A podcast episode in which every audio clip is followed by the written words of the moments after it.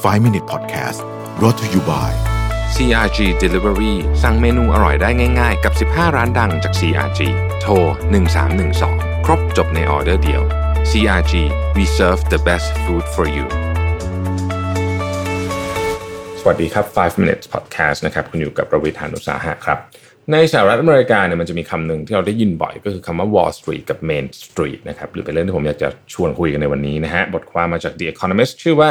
The Market versus the Real Economy นะฮะ Wall Street นี่มันเป็นตัวแทนของบริษัทการเงินวานิชนกิจ ธนาคารภาคการเงินอะไรต่างๆนานาเหล่านี้นะครับ แล้วก็ Main Street ก็เป็นตัวแทนของ Real Sector แล้วกันใช้คำนี้ก็ว่าได้นะฮะเออเรากลับไปดูถึงตอนช่วงที่ตลาดหุ้นที่สหรัฐอเมริกาเนี่ยได้รับผลกระทบอย่างหนัก เรายังคงพอจะนึกภาพกันออกช่วงนั้นเราจะมีคำว่า Circuit Breaker คำว่า เปิดมาปุ๊บ Circuit เลยอะไรต่างๆนานาเหล่านี้เนี่ยซึ่งตลาดหุ้นไทยช่วงนั้นก็ก็หนักเหมือนกันนะฮะช่วงที่ลงมาต่ำกว่าพันจุดนั่นนะช่วงนั้นเนี่ยนะครับซึ่งในช่วงเวลานั้นเนี่ยตั้งแต่วันที่ 19 กุมภาพันธ์จนถึงวันที่ 23 มีนาคมระยะเวลาประมาณสักเดือนเศษเนี่ย S&P 500 Index เนี่ยนะครับสูญเสียมูลค่าไปประมาณ 1 ใน 3 ก็คือประมาณสัก 33-34%แต่ว่ามาถึงวันนี้เนี่ยนะฮะไอ้มูลค่าที่สูญเสียไปหนึ่งในสามเนี่ยกลับขึ้นมาครึ่งหนึ่งแล้วนะฮะ กับขึ้นมาครึ่งหนึ่งแล้ว หนึ่งในเหตุผลสำคัญเลยก็คือการที่ธนาคารกลางของสหรัฐเนี่ยนะครับ ออกมาซื้อหุ้นกู้พันอ่าออกซื้อพันธบัตรของบริษัทเอกชนนะฮะซึ่งนั่นหมายความว่าเรื่องของภาระหนี้เนี่ยก็จะดีขึ้นสำหรับบริษัทเอกชน ซึ่งต้องบอกว่าส่วนใหญ่จะเป็นบริษัทเอกชนขนาดใหญ่ ซึ่งพอมีการเข้ามาซื้อปุ๊บเนี่ยนะฮะธนาคารกลางทำ QE ปุ๊บซื้อปุ๊บนะฮะ ตลาดหุ้นก็ตอบรับเป็นอย่างดีนะครับหุ้นก็บวกบวกบวกเอานะฮะแต่ในขณะเดียวกันเนี่ยที่ฝั่งของ Main Street คือฝั่งของธุรกิจจริงๆเนี่ยนะฮะซึ่งเป็นธุรกิจร้านค้าเล็กน้อย SME ต่างๆนานาบริษัทขนาดกลางหรือแม้แต่บริษัทขนาดใหญ่เองก็ตามเนี่ยตัวเลขมันไม่ไม่มีอะไรดีขึ้นเลยฮะมันแย่ลงทุกวันนะฮะอัตราการว่างงานก็เพิ่มสูงขึ้นนะฮะล่าสุดก็เป็น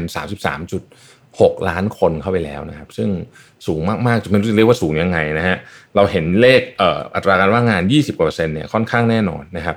ปัจจุบันนี้อัตราการว่างงานของสหรัฐเนี่ยสูงที่สุดตั้งแต่มีการบันทึกมาในปี 1948 นะฮะแต่อย่างที่บอก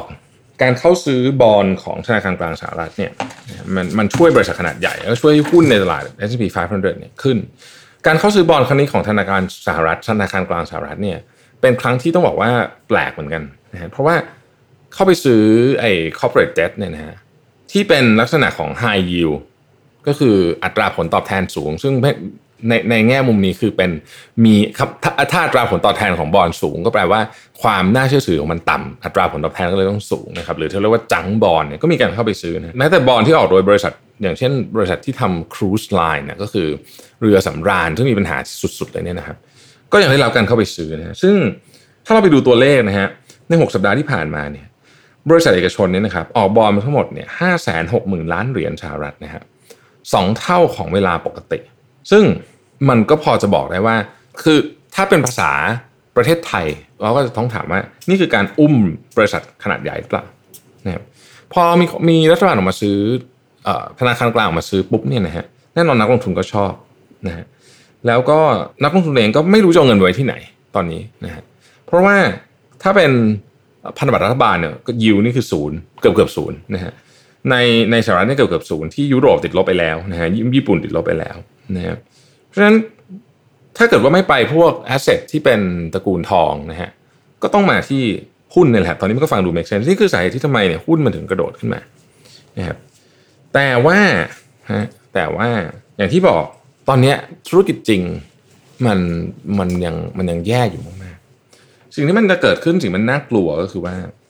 มันจะเกิดการแบ่งแยกกันออกของ Wall Street และฝั่ง Main Street นะฮะ Wall Street เนี่ยหุ้นเนี่ยจะขึ้นขึ้นขึ้นขึ้นไป เพราะว่ามีเงินเข้ามาในระบบเยอะ